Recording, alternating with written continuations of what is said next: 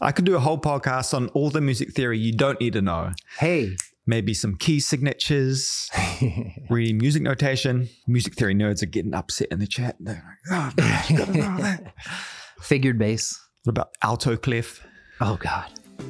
If you're a guitar player who feels like you're not getting any better at guitar, stick around because Karl and I are back with another episode around the four roadblocks which might be holding back your guitar progress. So, welcome back, everyone. Just want to thank everybody again for listening. I think Sam pointed out in the last episode. We had reached our 10 episode milestone. So, thanks to all of you for joining us on this journey. And before we get started with the first roadblock, just a reminder if you wouldn't mind rating us on the podcast app and sharing us with a friend, it helps immensely. So, the first roadblock, um, which might be contributing to you not getting any better at guitar, is staying in your comfort zone. So, this might mean staying at home, it might mean not auditioning, it might mean not writing that song or going to the jam session, or just playing the same things that you play over and over on guitar, which a lot of us are guilty of, but that that is definitely the number one reason for staying in your comfort zone. And I guess I would add right off the bat that it is good to stay in your comfort zone. You want to be comfortable when you're playing guitar. You want to be comfortable in different keys with different scales. But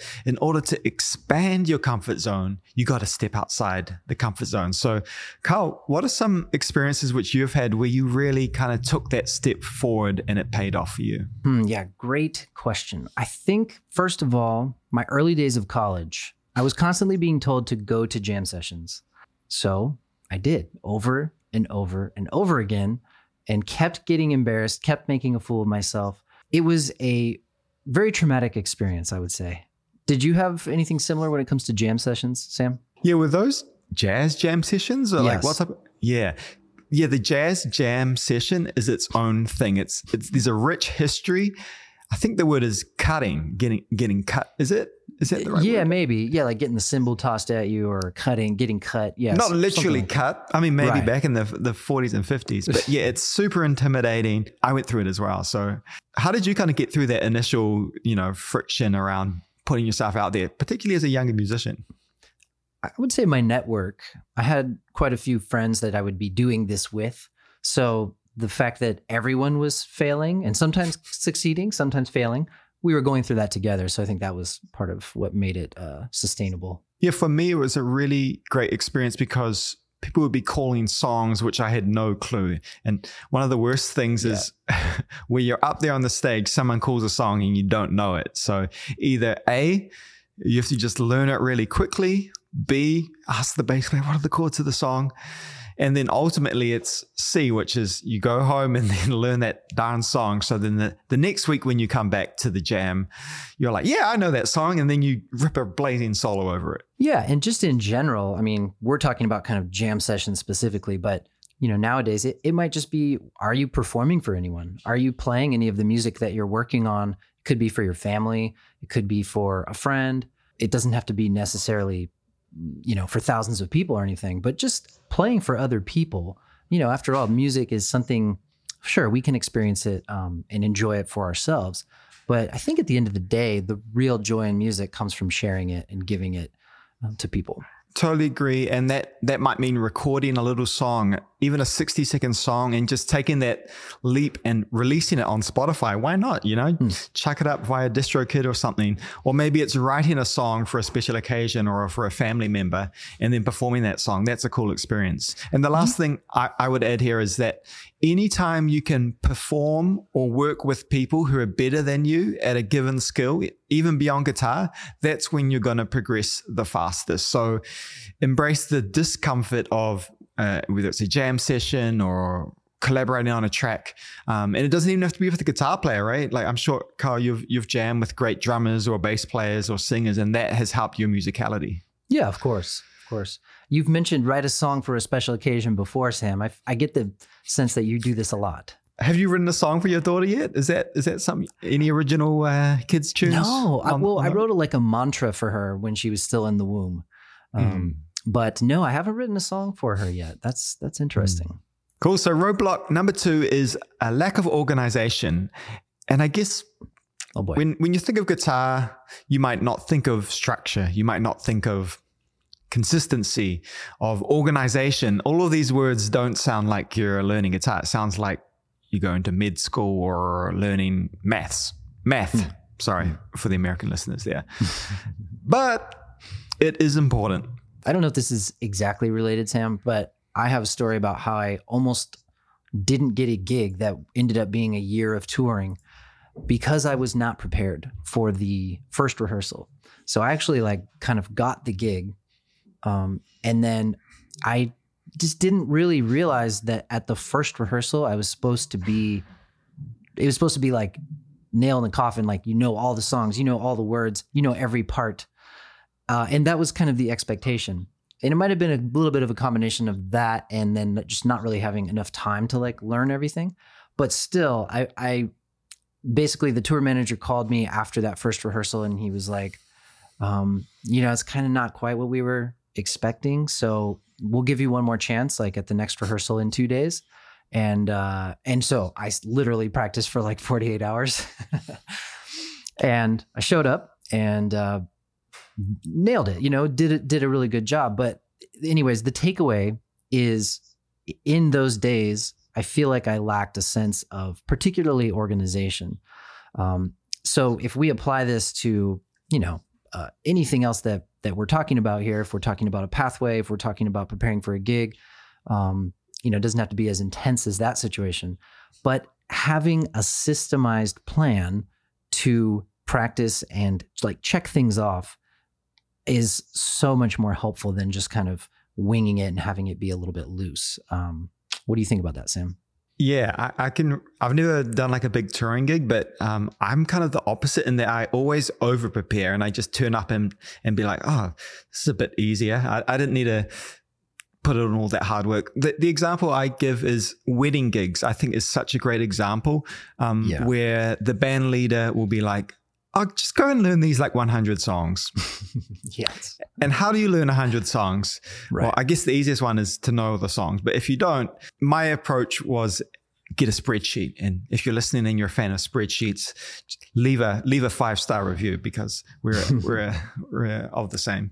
Um, but yeah, so it aligns with your point. Is that if you have kind of upcoming gig or a recording or just something, even if you invent it yourself, it forces you to be more organized in your practice and to prioritize what you practice rather than just noodling around without a set goal in mind. So for me in that wedding example, it was here's the hundred songs, then it was here's the the songs with the guitar solo. Those are the ones I'm going to make sure I nail. Like rolling in, reeling in the years, not rolling in the deep. right. Like yeah. gotta gotta nail the Steely Dan solo, right? Gotta right. gotta nail anything with the guitar part, and those are the ones I prioritized. Um, so there's there's different ways to bring structure into your practice, and just some advice here from me is learning a solo uh, is a great way to do it because you can do a phrase by phrase. So every time you sit down with your guitar, learn another lick, and then by the end of the week, you have a complete solo. Another mm. one is a practice journal. Some guitarists find that helpful. Some people feel like it takes the fun out of music, but if you if you gym, uh, it's, it's a similar system to going to the gym. And then the last one, of course, would be take a pickup music learning pathway. Those are the most systemized way to learn guitar. Yeah, well, that's a given. Yeah, no, it's interesting. Um, this this idea of organization combined with creativity. I was listening to uh, John Mayer podcast with Rick Rubin, um, and John was talking about basically he has a, a system now for writing songs. He's he's developed this over you know his whole career, and basically he um, has a whiteboard in the room where he's writing with his friends or whatever, uh, and they have okay the the verse the, they have the different sections of the song and he checks them off as they go. And that way like sometimes he might write the the chorus first and then they check it off. And so then it's just mentally they're like okay we have one less thing to work on. And you know i think here the same thing could apply to to your practicing. You know if you if you are thinking actively about okay i want to get better at these three things um, the verse, the bridge, and the chorus of my of my practice routine. Boom, you check it off, and then it's just a visual thing that can help, um, you know, make you feel like you have accomplished something, but also you have less to do. Really great point. And I, I think, yeah, you see that in other creative uh, pursuits as being organized and having structure. You know, I, I, can think of like UI design. There's like so many rules with visual design that as a consumer, you just see something pretty and, oh, that makes me feel a certain way. But the designers, but designers are very systematic and rule based people, but also with that added flair. You know, I'm sure John Mayer has his own ways to inject the creativity on top of uh, the rules. Uh, roadblock number three is uh, one that I think we all fit into from time to time. I know I sure do. And that's being a bedroom guitarist. Yeah, playing at home, not with people. There's no collaboration. Yeah, I'm definitely guilty of that as well. And, and especially in the the days of you know Instagram and and things like that.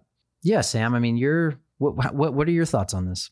Well, I have a John Mayer anecdote. I remember him in his stories calling out Instagram guitarists for not having good rhythm feel because they just play at home. So, so I remember John Mayer calling up people for being bedroom guitarists. But it is kind of the nature of the the world that we live in these days that we're right. all.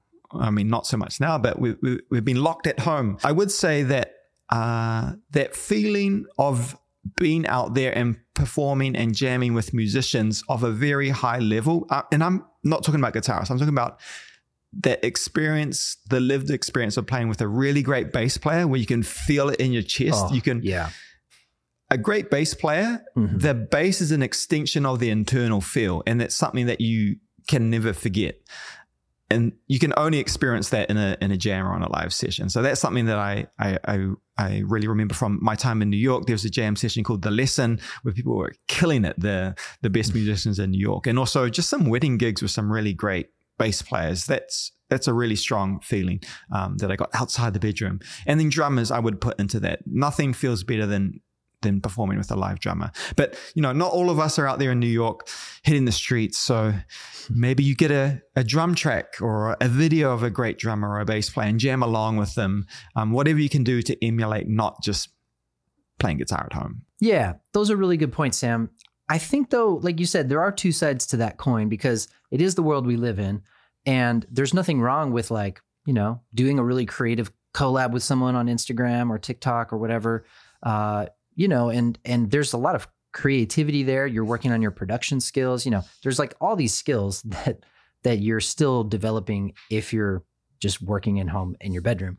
Um, but that that being said, there's a whole element of, of everything that you just mentioned, playing with amazing players that are better with you being probably one of the biggest reasons to get out there and conquer that fear uh, and just you know play with new people. So our last roadblock is learning licks and songs, but not really knowing the concept behind it or how to apply it. Yeah, so so many guitarists, uh, we all start out learning songs. We want to play our favorite songs, but once you get to that intermediate through to advanced stage, yes, you'll keep learning songs, but you become more interested in the underlying concepts. And by that I mean maybe hmm. a bit of music theory, uh, which can be a scary thing, but even as simple as what are the numbers to the chords of the song? Or when it comes to a lick, what chord is that lick used on? Is it over the one chord? Is it over a major chord? And mm. with that knowledge and understanding, you go from someone who can play a lick to a song or play a song to someone who can uh, use their vocabulary to compose and write and create your own songs, building on that foundation of transcribing or learning solos to make your own great music. Man, that is such a good point. I think that is something that really separates people when they get to that intermediate kind of plateau and they're not really sure how to get to that next level. It's like you mentioned, understanding chords, but also understanding chord tones. I think, and and you know how those chord tones can color uh, a chord when you're improvising over it. Like, oh, I want to, I want to evoke the feeling of a ninth over a major chord like having that as your tonal palette is uh, and understanding that so getting back to a lick right that's what the concept that we're talking about you know so if you if you just learn a beautiful major nine lick but you don't understand its context or how to apply it in a different key then you know that's what we're talking about here that's what can hold people back mm-hmm. yeah really well said and it's one of the best things about art is you see someone's work and you can see the who inspired them. So someone like Mateus Asato. So he's someone who has the neo soul thing, but he also used to be a shredder back in the day in MI. So he has right. this insane technique. And and uh, even someone like John Mayer, you can hear Stevie Ray Vaughan in there, and you can hear other influences to him.